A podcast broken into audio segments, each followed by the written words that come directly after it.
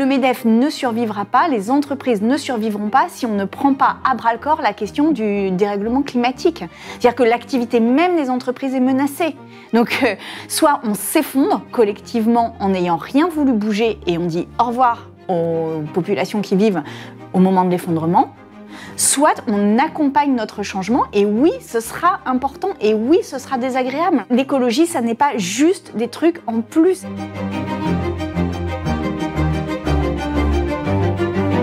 Elle a créé la surprise lors de la primaire des écologistes ce dimanche en accédant au deuxième tour et en récoltant plus de 25% des voix. Considérée comme radicale, elle se revendique écoféministe et fait beaucoup parler d'elle ces derniers jours. Aujourd'hui, j'accueille Sandrine Rousseau dans un entretien spécial primaire des Verts. Sandrine Rousseau, bonjour. Bonjour. Vous êtes vice-présidente de l'Université de Lille, docteur en économie industrielle, maîtresse de conférences en sciences économiques et aujourd'hui, vous êtes candidate à l'élection présidentielle. Alors on prévient tout de suite notre audience qu'aujourd'hui, on va surtout parler d'économie parce que vous avez déjà été largement sollicité sur les autres thématiques dans d'autres médias. Alors notre objectif aujourd'hui, c'est que les spectateurs de Blast puissent avoir une idée assez claire des transformations économiques que vous proposez. Euh, dans un souci d'équité, nous avons bien entendu lancé la même invitation euh, à Yannick Jadot, qui pourra aussi venir sur le plateau de Blast expliquer, exposer sa vision de l'économie et de l'écologie. Et alors vous, vous le répétez partout, vous êtes candidate à l'élection présidentielle et pourtant, dans la majorité des médias, une très grande partie des observateurs continuent à vous considérer et à vous qualifier comme la candidate de la radicalité face au réalisme de, de votre adversaire. Alors allons tout de suite dans le vif du sujet. Est-ce que vous vous sentez prête à gouverner? Et en ce qui concerne l'économie, est-ce que vous avez déjà un programme économique? Alors oui, je me sens prête à gouverner et oui, j'ai un programme économique et je pense même que j'ai un programme économique assez euh, abouti puisqu'il est le fruit de 20 années de recherche en économie écologique et en économie de la précarité. Donc euh, oui, et précisément c'est un programme euh, écologique et économique de rupture et c'est un programme qui remet à mon sens un peu le monde à l'endroit. Donc oui, j'ai un programme économique et je suis très heureuse de pouvoir enfin en parler. Vous parlez d'un programme économique de rupture vous vous revendiquez euh, radical, vous avez une vision extrêmement critique du capitalisme, mais est-ce que selon vous, il faut sortir du système capitaliste? Est-ce qu'il faut tout refonder? Quand on parle d'écologie radicale, d'un programme économique de rupture, de quoi on parle exactement? Alors on parle à minima d'un encadrement très important du capitalisme, à minima. La question que je pose, c'est est-ce qu'un encadrement fort du capitalisme est en mesure de conserver le capitalisme? et ça, finalement, on n'en a pas complètement la réponse aujourd'hui. Mais en tous les cas, un encadrement. Pourquoi? Parce que euh, le capitalisme, c'est quelque chose d'assez simple en fait. Hein. C'est l'organisation d'un système économique pour générer du profit, du profit individuel, qui éventuellement est redistribué pour faire de la redistribution de richesses, euh, des écoles, des autoroutes et, et des allocations. Mais globalement, quand même, l'objet de cela, c'est de faire du profit et du profit privé. C'est ça l'objet même du capitalisme. Alors, euh, souvent, on me dit, ouais, mais le communisme a été aussi destructeur de l'environnement. C'est vrai. C'est vrai. Mais sauf que là, nous, on est en système capitaliste, donc on va pas. Euh, enfin voilà, moi, je parle de ce, du système dans lequel on est et dans lequel et dont je voudrais euh, transformer les bases. Et donc, aujourd'hui, ce profit privé se fonde sur une exploitation intensive de la nature et j'ai envie de dire une exploitation intensive du travail. Et les deux nous rendent malades. Les deux nous mettent en danger. C'est-à-dire que cette exploitation intensive de la nature conduit au réchauffement climatique, conduit aux émissions de gaz à effet de serre, et l'exploitation intensive des humains conduit euh, à des maladies professionnelles, euh, à de la pauvreté laborieuse, à euh, des corps qui sont usés. Et donc la question qui nous est posée, en fait, c'est une question un peu de civilisation, c'est doit-on continuer à être dans cette civilisation du profit et du travail, ou doit-on bifurquer vers une civilisation du respect et, euh, et du partage. Et quand on parle de capitalisme, il n'y a pas de partage. Il y a éventuellement de la redistribution, mais il n'y a pas de partage. Mais alors le constat que vous faites sur l'exploitation des ressources naturelles, sur l'exploitation des humains, votre adversaire Yannick Jadot, il fait aussi ce constat. Qu'est-ce qui vous distingue sur le plan économique de Yannick Jadot? Il faudrait lui poser la question, mais je ne l'ai jamais entendu parler de régulation du capitalisme, je ne l'ai jamais euh, euh, entendu parler de, de répartir des richesses, de taxer euh, fortement les personnes les plus riches, d'encadrer l'activité des, des, entreprises, de faire en sorte qu'il y ait une relocalisation qui ne soit pas une relocalisation juste comme ça, un peu magique, mais une relocalisation par une forme de planification et, et d'organisation de l'État pour cette relocalisation. Donc en fait, l'encadrement, euh, c'est une volonté de l'État. C'était le, fait de remettre l'État social et écologique au cœur du système économique, de faire en sorte que ce soit l'État qui soit garant du bien commun et non pas garant des intérêts privés. Et en fait, on a eu une dérive ces 20 dernières années avec le libéralisme. Et quand je dis ces 20 dernières années, c'est en fait depuis l'époque Thatcher-Reagan et qui a été un peu décalée en France. Mais euh, on a une organisation de l'État à des fins de développement du profit privé. Et c'est comme ça qu'on a eu une diminution massive de l'impôt sur les sociétés, c'est comme ça qu'on a eu une diminution massive des cotisations sociales sur les bas salaires, c'est comme ça aussi qu'on a un appui à des politiques publiques d'emploi qui sont des emplois de mauvaise qualité. Je pense par exemple au, travail à domicile, je pense à l'ubérisation de l'économie, à tout ça. Et donc euh, aujourd'hui, on doit se poser la question collectivement de savoir à quoi sert l'État dans le système économique. À quoi sert l'intervention de l'État? Et ce que je revendique, c'est que ça sert à protéger la planète et à encadrer euh, le profit privé, puisqu'en fait, il n'y a pas de profit privé sans euh, solidarité et sans une construction collective. Voilà. Mais pour ceux qui vont aller voter euh, dimanche prochain, est-ce que cette conception de l'État, de l'État social que vous revendiquez n'est pas partagée par votre adversaire Yannick Jadot? Il faut lui poser la question à lui. Moi, je n'ai pas entendu parler de ça. Donc c'est tout. Pour vous, lui, il ne remet pas en cause le système capitaliste Moi, je, ne veux pas euh, commenter ce qu'il euh, ce qu'il dit. Moi, je vous dis juste que mon projet à moi, c'est de diminuer le temps de travail, c'est de faire un revenu d'existence, c'est de relocaliser, c'est de mettre une forme de protectionnisme qui protège les entreprises euh, nationales, c'est de limiter l'accès aux ressources naturelles, c'est de mettre un prix du carbone extrêmement élevé. Voilà. Je veux dire, mes propositions, elles sont sur la table. Après, euh, voyons si elles sont partagées. En tous les cas, par exemple sur le prix du carbone, qui pour moi est quelque chose d'absolument indispensable aujourd'hui, parce que le carbone est ce qui nous met le plus en danger. Et donc, euh, si on ne taxe pas le carbone, eh bien, on ne peut pas euh, diminuer les émissions de gaz à effet de serre de manière suffisante pour éviter la catastrophe. Donc ça, pour moi, c'est au cœur du sujet. C'est pas quelque chose de facile à tenir, ce sera pas évident à mettre en place, mais il nous faut le tenir. Aujourd'hui, je n'ai entendu aucun candidat à la primaire, ni au premier tour, ni au second tour, parler de cela. Une autre candidate, en tout cas, qui prônait un changement économique assez euh, drastique, c'était Delphine Bateau. Mais pas de prix du carbone, par exemple. Qui a, mais qui a beaucoup parlé euh, de décroissance, mhm. c'est-à-dire de ne plus fonder la réussite de l'économie sur euh, la croissance du PIB, du produit intérieur brut. Vous, vous semblez éviter le terme de décroissance. Est-ce que vous êtes décroissante? En fait, la, décroissance, pour moi, il y a un problème avec ce mot, c'est que ça focalise sur le PIB. Or, précisément, moi, ce que je veux, c'est sortir du PIB. C'est-à-dire faire en sorte que ça ne soit pas à l'aune du PIB que l'on mette en place toutes les politiques publiques que l'on met en place euh, comme on l'a fait ces dernières années. Et donc euh, dire décroissance, on a, en plus on a l'impression quand on parle de décroissance que ça va être comme la croissance mais en sens inverse. Alors qu'en fait, euh, quand on parle de décroissance, on parle en fait de l'effondrement du système capitaliste et du système économique. Et moi, je pense que, euh, en tant que responsable politique, en tous les cas, c'est le choix que je fais, je dois mettre sur la table l'hypothèse d'un effondrement, parce que ça existe. Oui, il y a un risque d'effondrement de notre société, de notre système économique. Un effondrement lié euh, à un réchauffement climatique qui ne serait plus sous contrôle qui ne l'est déjà plus hein, d'ailleurs, euh, on le voit cet été avec euh, l'ensemble des catastrophes, mais qui pourrait euh, s'amplifier et avec ce qu'on appelle des effets en chaîne dont on ne mesure pas complètement l'ampleur ni les conséquences. C'est pas évidemment l'hypothèse que je privilégie. Je pense qu'il y a une autre hypothèse qui est que si on arrive à encadrer très fortement les activités économiques et à réformer notre système économique, alors on peut continuer sur une route qui soit une route différente de celle que l'on a aujourd'hui, qui ne soit pas sur une accumulation de biens, qui soit sur un partage, sur une diminution de la quantité de biens, etc., et sur euh, une, économie que moi je qualifie d'une économie d'émancipation. Mais bon, donc en fait, euh, soit on continue sur la route telle qu'on est, et dans ces cas-là, l'effondrement est une hypothèse euh, plausible. Mais quand on parle d'un effondrement, on parle quoi? D'un chaos, de l'apocalypse de... Bah, l'effondrement, c'est l'effondrement de notre système économique et de notre société. C'est-à-dire si le réchauffement climatique s'emballe, il n'y a plus de ressources naturelles,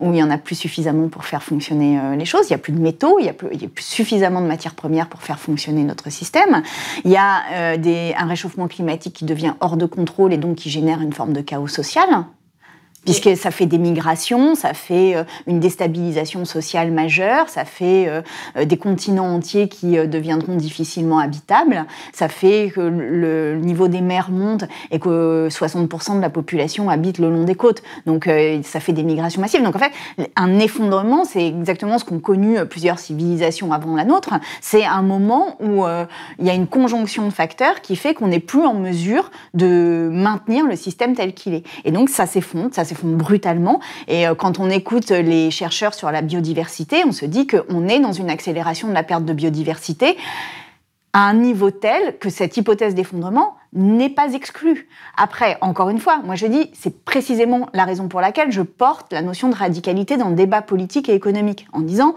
c'est évitable. Mais c'est évitable à condition qu'on regarde les choses et qu'on soit en responsabilité et qu'on soit, à la hauteur des défis qui sont les nôtres. Donc oui, il va falloir changer radicalement notre euh, mode de vie et notre mode de consommation et notre mode de production. Aujourd'hui, on est dans un système globalisé. Donc, si on change, nous, euh, radicalement, drastiquement, notre modèle économique, est-ce qu'on ne va pas juste simplement, nous, s'effondrer économiquement et les autres pays vont continuer, euh, de toute façon, à prospérer économiquement dans le système capitaliste actuel et de toute façon nous entraîner euh, vers cet effondrement? Mais il est évident que c'est pas parce que la France prendra des mesures très fortes que le monde entier en sera modifié, évidemment. Mais la réponse que j'ai envie de vous faire, c'est que si la France ne le fait pas, personne d'autre ne le fera. Aujourd'hui, aucun des pays ne prend la trajectoire nécessaire indiquée par les chercheurs du GIEC pour éviter la catastrophe. Aujourd'hui, aucun pays au monde, aucun pays riche, s'entend, hein, parce qu'évidemment dans les pays pauvres les choses sont différentes, mais aucun pays riche ne prend la bonne trajectoire. Donc il faut qu'il y en ait un qui commence. Et on a l'impression d'être un petit peu sacrifié, de se sacrifier pour les autres, pour commencer. Euh, mais si on ne le fait pas, euh, c'est nos enfants qu'on sacrifie, hein. voire notre futur. Et, quand je dis sacrifier, c'est sacrifier y compris en vie humaine. je veux dire, euh, il faut mesurer ce, dont on parle. C'est est-ce qu'on garde un SUV ou est-ce qu'on sauve la vie de nos enfants moi, mon choix est fait. Et je le dis en tant qu'ayant une position euh, sociale favorisée, euh, en ayant un niveau de richesse bien supérieur à, plein d'autres gens dans la société. Oui, moi, par exemple, je, suis d'accord pour diminuer mon niveau de richesse pour sauver ce qui a sauvé. Et, je pense que c'est le débat, en fait. Et oui, je suis prête à sacrifier tout SUV. Moi, j'en ai pas, mais euh, je suis prête à sacrifier tout SUV pour ça, évidemment. Parce que simplement, j'ai fait des enfants et que je veux qu'ils vivent, voilà, et qu'ils vivent bien pour mettre en œuvre cette transformation assez radicale donc euh, de l'économie, si on rentre un petit peu plus dans les détails de vos propositions, vous proposez un revenu d'existence, c'est-à-dire une prestation individuelle versée de façon individuelle à partir de 18 ans aux Français euh, qui en ont besoin. Euh, cette aide s'élèverait à 850 euros et elle fusionnerait 15 prestations déjà existantes comme le RSA, la prime d'activité, les prestations familiales. quelle est la différence avec le revenu universel de Benoît Hamon? Euh, la petite différence, c'est que le revenu d'existence, pour moi, c'est une étape vers le revenu universel. Le revenu universel, c'est euh, quel que soit le niveau de richesse, on a un revenu euh, de 850 euros, alors que le revenu d'existence que je propose, c'est jusqu'à 1,5 fois le SMIC par personne. Donc c'est en fait sur la partie de la population qui est en dessous de ce niveau de revenu. Pourquoi? Alors bon, là, il y a des divergences, mais il y a des divergences philosophiques et des divergences d'application. Mais ce que je dis, c'est que Faisons déjà les 850 euros pour euh, toutes les personnes en dessous de 1,5 fois le SMIC, et puis après on verra pour euh, donner euh, le revenu universel aux, plus riches. Et l'un des grands axes de votre programme, c'est la lutte contre la pauvreté. Hum. Pourtant, 850 euros de revenu d'existence, c'est peu. En France, avec 850 euros, on est sous le seuil de pauvreté. Comment vous entendez lutter contre la pauvreté et en même temps donner comme, comme revenu d'existence 850 euros en plongeant de facto ces personnes-là dans la pauvreté? Bah, déjà aujourd'hui, le, RSA est à 450, hein, donc euh, ça fait quand même une augmentation assez conséquente. Et puis la deuxième chose, c'est que j'accompagne ça de services. C'est-à-dire, c'est pas euh, juste un versement financier. Et dans les services, il y a notamment le fait que les premiers mètres cubes d'eau soient gratuits et que après la tarification soit progressive. C'est-à-dire, plus vous consommez d'eau, plus euh, vous payez cher, mais que les premiers mètres cubes soient gratuits, que les premiers kilowattheures soient gratuits, et qu'il y ait comme ça un ensemble de biens et de services dont on se dit qu'on a absolument besoin et qui soient euh, gratuits ou très peu chers. Typiquement, par exemple, l'alimentation, je pense qu'il faut diminuer la TVA sur l'alimentation, voire la supprimer complètement, de sorte que euh, ce qui est absolument indispensable à notre vie soit dans un, dans, accessible dès 850 euros. Et après, tout ce qui est gaspillage et consommation excessive, bah là, doit être cher, puisque de toute façon, ça nous met en danger. Donc en plus de, cela, c'est-à-dire de donner accès aux biens de première nécessité à l'ensemble de la population. Vous plaidez également pour une réhabilitation du service public, mmh. notamment de l'hôpital. Euh, tout ce qu'on vient d'évoquer, ça coûte très cher. Ça, ça nécessite des moyens énormes. Où est-ce que, comment est-ce que vous comptez financer euh, tout, tout ce programme? Mais en fait, aujourd'hui, euh, ce qui coûte très cher aux finances publiques, c'est euh, les cadeaux que l'on fait euh, au carbone, c'est euh, les cadeaux que l'on fait aux entreprises les plus importantes, et c'est aussi le manque à gagner, l'absence de recettes fiscales sur les cotisations sociales des revenus les plus faibles. Donc en fait, ce qui s'est passé aujourd'hui, c'est qu'on a mis en place tout un système de dons ou de subventions ou de manque à gagner sur des choses qui nous mettent en danger. C'est-à-dire que tous les emplois précaires aujourd'hui sont exonérés de cotisations sociales au moins en partie. le carbone n'est pas n'est pas payant ou quasiment pas. Enfin, il y, a, un marché de droits polluer au niveau européen, mais bon voilà. Donc euh, le, carbone est gratuit. Et puis euh, on a fait euh, des cadeaux incroyables en supprimant l'ISF, en, supprimant une partie de l'impôt sur les sociétés. Et on voit bien que la concurrence internationale nous pousse en fait à, à ne faire des concessions que d'un seul côté. Et moi, ce que je dis, c'est qu'en en fait, euh, il faut rééquilibrer le système euh, fiscal et le système de prélèvement. Parce qu'aujourd'hui, euh, tout cela nous met très en danger. Le carbone nous met en danger. Le jour où vous mettez un prix du carbone à 250 euros, vous avez des recettes fiscales. Le jour où vous encadrez le marché financier, vous avez des recettes fiscales. Le jour où vous mettez une taxe à, l'entrée dans l'Union européenne, une taxe et carbone et social, vous avez des recettes fiscales.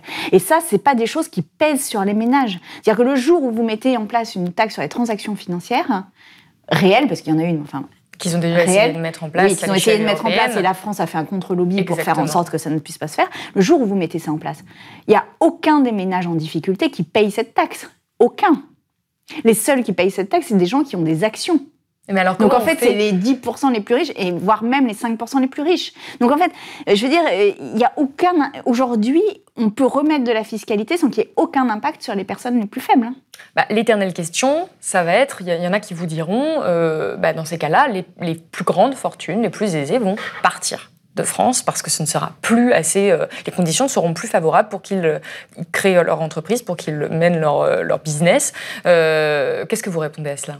Je réponds à ça que quand Biden est arrivé à la tête des États-Unis, il a proposé qu'il y ait une taxe internationale sur les grandes entreprises pour éviter la fuite fiscale, l'évasion fiscale de ces grandes entreprises. Et ce qu'il a proposé comme taux, c'est 26%. Et la France a été le pays qui s'est opposé à ce taux en disant finalement on va descendre à 15%. Donc je veux dire, aujourd'hui, on a un accord international pour faire en sorte qu'il n'y ait plus de jeu de frontières ou de jeu d'évasion fiscale. Après, il n'y a pas que la France. Il y a, quand même les États-Unis. Non, d'accord, il y a quand même les États-Unis. Donc, je veux dire, s'il y a les États-Unis, il y a quand même une bonne partie du système économique mondial. Donc, ce que je veux dire, c'est que aujourd'hui, on ne s'appuie pas sur les forces en présence pour augmenter la, pression sur les personnes qui veulent profiter du système. Mais euh, ça fait partie d'une présidence française différente. Ça fait partie de ce qu'on doit changer dans la politique. Et en l'occurrence, ce qui manque à l'Europe, c'est une politique fiscale unifiée. Ce qui manque à On reviendra sur les questions euh, un petit peu européennes. J'aimerais euh, revenir sur la question du financement. Donc vous, vous dites que vous allez augmenter les taxes sur les plus aisés pour pouvoir financer votre programme qui est social et écologique. Euh, qu'est-ce que vous... Mais aussi sur des objets qui ne sont pas aujourd'hui fiscalisés comme le carbone. Quelle est votre position par rapport à la dette publique? Est-ce que, selon vous, la dette publique est un problème? Et est-ce que vous comptez augmenter la dette publique si vous arriviez au pouvoir? Alors la dette, c'est un sujet politique.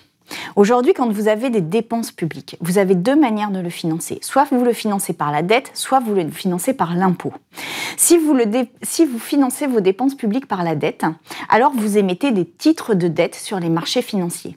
Ça veut dire que ceux qui achètent ces titres de dette sont les personnes les plus aisées dans la société, qui en fait tirent du profit, c'est-à-dire tirent des bénéfices de l'achat de cette dette. Fondamentalement, le, le principe de philosophie économique autour de la dette, c'est celui-ci.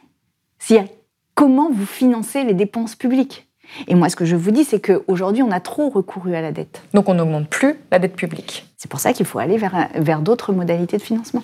Et comment vous faites face euh, aux chefs euh, d'entreprise, euh, aux MEDEF, qui vont vous dire que ça va mettre leurs entreprises dans la faillite, en difficulté, et qui ne peuvent pas se payer ces, taxes? Vous les imposez quand même? Moi, je, je, dis aux MEDEF que de toute façon, il nous faut transformer notre système économique. Enfin, je veux dire, il nous le faut.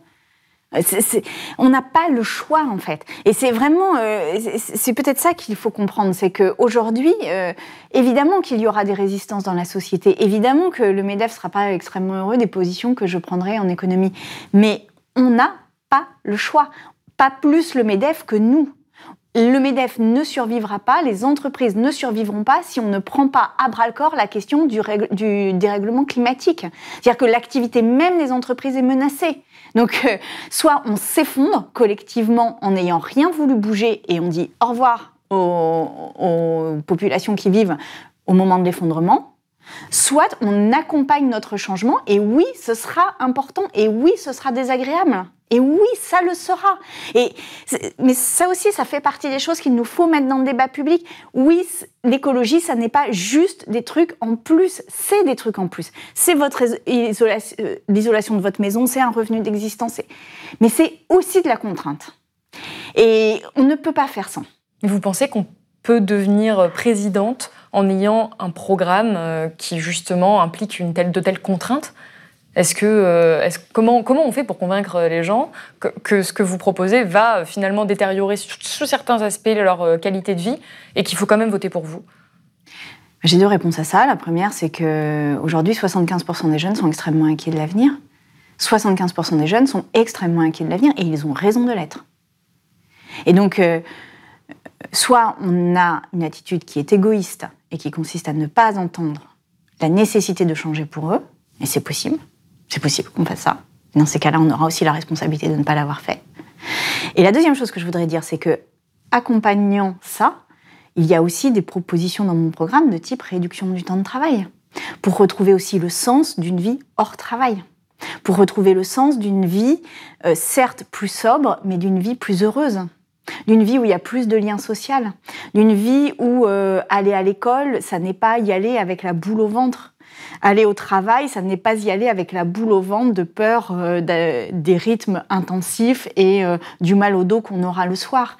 C'est aussi ne pas aller euh, la boule au ventre, cumuler trois emplois à des horaires différents et ne pas réussir à finir ses fins de mois. C'est ça aussi que je propose. C'est-à-dire que c'est une réduction du temps de travail, une modification du rapport au travail et, à la richesse. Les, les, transformations que vous proposez sont vraiment des transformations en profondeur Pourtant, on est dans un système économique qui est imbriqué dans le système économique européen. Comment vous comptez gérer cette question de l'Union européenne et de la monnaie, de l'euro? Alors, euh, l'euro, ça, fait, euh, ça fait partie des, des, choses qui raidissent aujourd'hui euh, le système économique, puisqu'en effet, il faut une convergence des pays pour avoir une monnaie unique, une convergence économique des pays. Euh, mais ça fait aussi, euh, c'est aussi la faiblesse de l'Europe que de ne pas, euh, de ne pas vouloir se confronter à ça. Et le Green New Deal qui était euh, proposé euh, par euh, Ursula von der Leyen est un Green New Deal qui progresse, qui va dans le bon sens, mais qui n'est pas à la hauteur des enjeux. Mais qui en est même très loin. Qui en est même très loin. Et donc, c'est aussi le rôle de leadership de la France au sein de l'Europe que d'imposer un, changement de paradigme économique au sein de l'Europe. Est-ce que c'est pas contraire aux traités européens? Ah ben, Je pense qu'il faut sortir, enfin, il faut renégocier les traités européens, bien sûr vous pensez que la France peut renégocier les traités européens alors qu'il faut l'unanimité Ça, c'est la grande, non, mais ça, c'est la grande discussion mais avec LFI, tout ça. Mais évidemment qu'il faut renégocier le traité européen. Évidemment. La question, c'est comment on le fait et euh, comment on obtient une majorité. C'est pour ça que moi, j'ai une stratégie pour obtenir la majorité. Mais c'est ça l'objet, bien sûr. Parce que, par exemple, les, les produits euh, polluants, Euh, mhm. Les interdire en Europe, c'est contraire euh, au traité. Faire du protectionnisme ciblé pour favoriser les circuits courts, mhm. c'est aussi interdit par les traités. Euh, on rappelle que l'Europe s'est engagée dans des traités de libre-échange comme le CETA, qui font désormais partie du droit européen. Comment on fait avec ça? On, on, revoit tout? On renégocie tout? Mais on est Sachant que la France serait, serait seule ou est-ce qu'on désobéit tout simplement aux règles France, Je suis pas sûre que la France serait seule. Je pense qu'aujourd'hui, c'est exactement Là, ce, qui, se, profile en Allemagne avec euh, les élections, c'est quand même pas, ça va pas dans le sens d'une transformation radicale. Euh. C'est ce qui se passe euh, dans l'élection présidentielle française en fait. C'est-à-dire que mon discours n'était pas attendu, ma position n'était pas attendue. tout le monde l'a d'abord ridiculisée, puis maintenant on considère qu'elle est extrême, mais elle est en train de gagner. Et elle est en train de gagner une bataille d'opinion. Et je pense que aujourd'hui, ce qui nous manque dans la politique européenne, c'est des positions telles que celle-ci. Et, et, on les a eues avec euh, Varoufakis en, Grèce, mais euh, qui, a, qui a perdu euh, la bataille. Hein. Oui, mais parce qu'on on, on l'a aidé à perdre. Et moi, je pense qu'il y a un truc qui n'existe pas en Europe, qui est l'alliance de la société civile, en fait. Et que cette alliance de la société civile, parce que l'enquête sur 75% des jeunes qui ont qui sont extrêmement inquiets de leur avenir, c'est dans le monde. Et, et, donc ça touche toutes les, toutes les sociétés. Et c'est cela qu'il nous faut réussir à faire au sein de l'Europe, c'est faire en sorte que ce discours existe dans le débat politique. Et si, évidemment, on ne fera pas tout ça en un an. Évidemment, on ne fera même pas en deux. Mais il, faut commencer. Et aujourd'hui, euh, je sais pas, moi, quand euh, j'entends Emmanuel Macron... Euh, on a perdu 30% de nos oiseaux. 30%, un oiseau sur trois.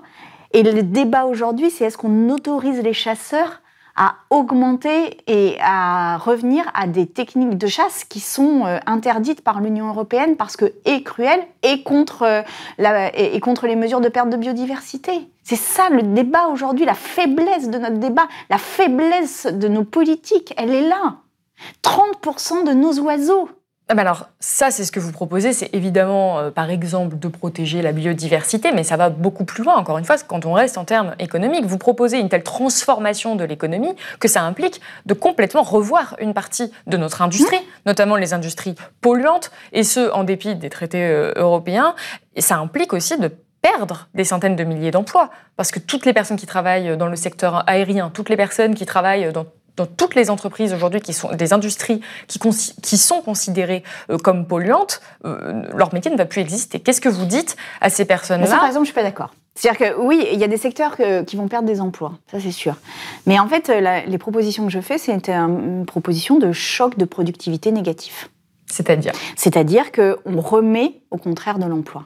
Si vous passez d'une agriculture intensive à une agriculture euh, euh, vivrière, pas jusque-là, mais au moins euh, biologique, vous augmentez de 80% la, la main-d'œuvre nécessaire. Mais ça, ça implique de faire du protectionnisme pour pas Mais bien sûr, ah, mais ça, bien sûr. Ah, donc à l'échelle française. Donc... Ah mais ça bien sûr. Non non, au moins à l'échelle européenne.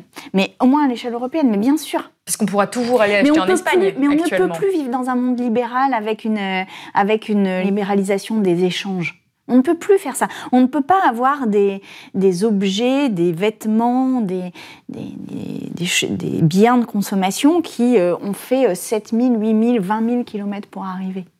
Et ces 20 000 kilomètres ont été faits au détriment de la planète et au détriment des salariés. Ça n'est plus possible. Mais sur le constat, beaucoup de personnes vous rejoindront. La question, c'est vraiment comment vous mettez en œuvre cette transformation euh, radicale et comment vous, vous pouvez... Euh, gérer les entre guillemets dégâts collatéraux parce qu'une transformation aussi radicale euh, implique forcément des dégâts les chocs de productivité négatifs dont je vous parlais c'est que oui il y a des secteurs qui vont perdre des emplois et il y en a qui vont en gagner. Donc c'est euh, tous les évidemment euh, l'agriculture les transports le bâtiment c'est les premiers auxquels on pense. Mais aussi tous les services publics et tout ce qui est lien aux personnes activités culturelles. Parce que une société bas carbone c'est une société par exemple où la culture prend une place bien plus importante qu'elle ne l'est aujourd'hui. Une société bas carbone c'est une société où, l'éducation prend une place bien plus importante qu'elle ne l'a aujourd'hui. Et donc, en fait, ça, ce sont des emplois. La question, donc, c'est comment on passe de secteurs polluants à des secteurs non polluants. Et pour cela, c'est pour ça que je propose dans le programme cinq années d'études financées à tout le monde à partir de 18 ans. C'est-à-dire que soit vous avez un bac plus 5 dès la sortie des études à 22 ans, et dans ces cas-là, 23 ans, dans ces cas-là, bah, euh, vous avez déjà utilisé votre quota et on pense que vous avez une possibilité de reconversion qui est importante, soit vous n'avez pas eu ce bac plus 5 et vous pouvez le prendre n'importe quand dans votre vie, ce qui permet aux ouvriers de l'automobile ou euh, de l'aéronautique d'avoir 5 années cinq années pour véritablement construire un nouveau projet euh, de vie et un nouveau projet de travail. Et c'est pas une petite formation avec trois rendez-vous euh, avec des consultants et, tout le monde se donne bonne conscience en disant qu'on a accompagné le licenciement. C'est cinq années. Et par ailleurs, la fiscalité sur le carbone nous permet de financer et les cinq années et la transformation des entreprises. C'est-à-dire d'aider aussi les entreprises, euh, notamment aéronautiques, automobiles, etc., à changer leurs procédés à faire autre chose ou différemment. Et donc, c'est aussi, c'est en cela que la radicalité, elle nous permet d'accompagner complètement le système. C'est-à-dire que, oui, j'entends les réticences sur euh, une réforme de la fiscalité. Mais ce que je vous dis, c'est que ça va permettre de nous protéger, en fait, ça.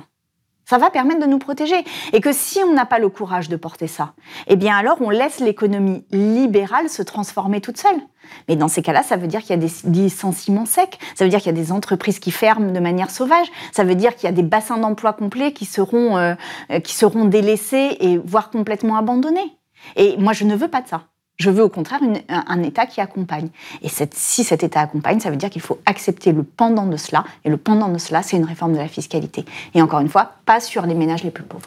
Bah, la réforme de la fiscalité que vous proposez, elle est profonde. L'ensemble de votre programme économique et écologique, ça touche vraiment à quasiment tous les domaines. Vous le dites, il y a urgence. Vous, vous voulez mettre tout cela en place le plus rapidement possible.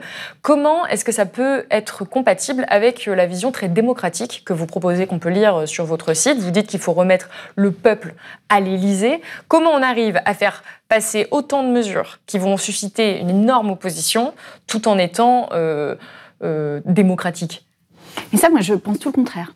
Je pense que précisément, euh, si vous donnez le pouvoir au territoire, aux populations, ça va se faire.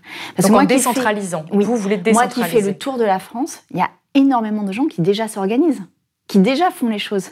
Et donc leur donner le un agenda à l'échelle nationale. C'est en ça que l'État doit être stratège, c'est-à-dire que l'État doit dire, ben voilà quels sont euh, les objectifs à remplir, euh, voilà euh, les, les moyens d'accompagnement qu'on vous donne, etc. Mais partout sur le territoire, les gens s'organisent, partout. Et, après le Covid, encore plus, et en, de manière encore plus rapide qu'avant le Covid. Combien de personnes ont changé de lieu d'habitation? Combien de personnes pensent à changer de travail? Combien de personnes commencent à s'organiser pour faire des crèches associatives, pour faire des coopératives? Énergétiques, pour faire des, associations de liens, d'innovation sociale, de, développement de, l'activité dans, la ruralité et qui ne soit pas une activité dégradée, mais qui soit au contraire une activité émancipatrice. Tout ça existe. Au contraire, il faut laisser la démocratie, parce que c'est comme ça qu'on y arrivera. Au contraire. Mais alors comment vous faites par exemple si vous êtes élue présidente mais que vous n'avez pas la majorité à l'Assemblée nationale? Vous gouvernez en 49-3 euh, pour faire passer toutes ces mesures? Mais euh, déjà step by step, hein, c'est-à-dire que je vais déjà passer le deuxième tour de la primaire et puis la présidentielle, puis après les législatives, mais j'aurai la majorité à l'Assemblée nationale. si par exemple le Conseil constitutionnel censure certaines de vos lois qui sont euh, au contraire au droit européen, par exemple Eh bien, on, on, mènera la bataille. On mènera cette bataille. Parce que, encore une fois, on la mène pas au nom d'intérêts économiques, on la mène au nom du bien commun. Et euh, quand je vois, par exemple, le combat euh, incroyable qu'ont mené les femmes de ménage de l'Ibis de Batignolles, quand je vois ces femmes, quand je vois la discrimination dont elles ont été l'objet, quand je vois la dureté de leurs conditions de travail, quand je vois la dureté du combat qu'elles ont mené, je me dis, elles, elles savent ce que c'est l'écologie. Elles le savent. Parce que la résistance qu'elles ont mis en place, l'organisation qu'elles ont mis en place, sans aucun moyen, c'est-à-dire depuis euh, ce qui est considéré comme le plus bas de l'échelle. Et ce qu'elles ont obtenu, elles savent faire de l'écologie, ces femmes-là. Et je pense que des femmes de ménage de l'Ibis de Batignolles, il y en a partout. Il y en a partout. Je suis allée à Marseille voir les salariés d'un McDo dans les quartiers nord qui ont repris le McDo et qui organisent la solidarité dans le quartier à partir de ce McDo. Eux, ils savent ce que c'est l'écologie. Et ils le savent bien mieux que nos gouvernants aujourd'hui. Donc je veux dire, au contraire, c'est la démocratie qui nous permettra de nous en sortir. Et pour terminer, j'aimerais euh, vous poser une question un petit peu plus politique que les questions économiques. On en parlait euh, juste avant hors antenne. Euh, toutes les questions qui vous ont été posées, souvent, c'était autour de la laïcité, du féminisme, de l'antiracisme, qui sont au cœur également de vos luttes. Vous parlez d'écoféminisme, vous le revendiquez vous-même. Euh, est-ce que vous n'avez pas la sensation de tomber un petit peu dans ce piège médiatique où on ne, vous parle plus que de cela, on ne vous parle plus euh, d'économie Et euh, est-ce que vous n'avez pas peur que ce qui a marché avec des militants de la primaire écologiste ne fonctionne pas à l'échelle nationale? On peut peut-être me reconnaître le fait d'avoir mis à l'agenda politique et en haut de cet agenda la question de l'antiracisme. On peut peut-être me reconnaître le fait d'avoir mis en haut de l'agenda politique la question de la culture du viol et, euh, des luttes féministes. Moi, je ne dis pas que je suis dans un piège. Je, suis, je dis que je suis dans une forme de bataille culturelle. Et que j'assume ça. Parce qu'aujourd'hui, euh, il n'est pas normal, en fait, et c'est ça dont on ne se rend pas compte aujourd'hui dans le débat politique, c'est qu'il n'est pas normal que je sois la seule responsable politique, ou quasiment, à parler d'antiracisme. Ça n'est pas possible que ce mot-là n'existe pas dans le débat politique. Mais vous n'avez pas peur que ce soit une erreur stratégique qui vous coûte votre place Il n'y a pas d'erreur stratégique si on est sur des valeurs. Il n'y a jamais d'erreur stratégique si on est sur des valeurs. La seule erreur stratégique que l'on fait, c'est d'abandonner nos valeurs. Et c'est ce que je reproche à la gauche.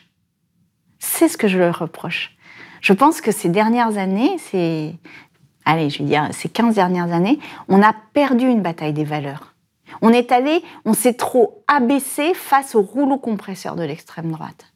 Ce n'est pas ce que je porte. Je, pense au contraire que la société écologique que je porte, c'est une société certes de sobriété, certes une société de transformation, mais c'est avant tout une société du, vivre ensemble, d'un renouveau du vivre ensemble, d'une,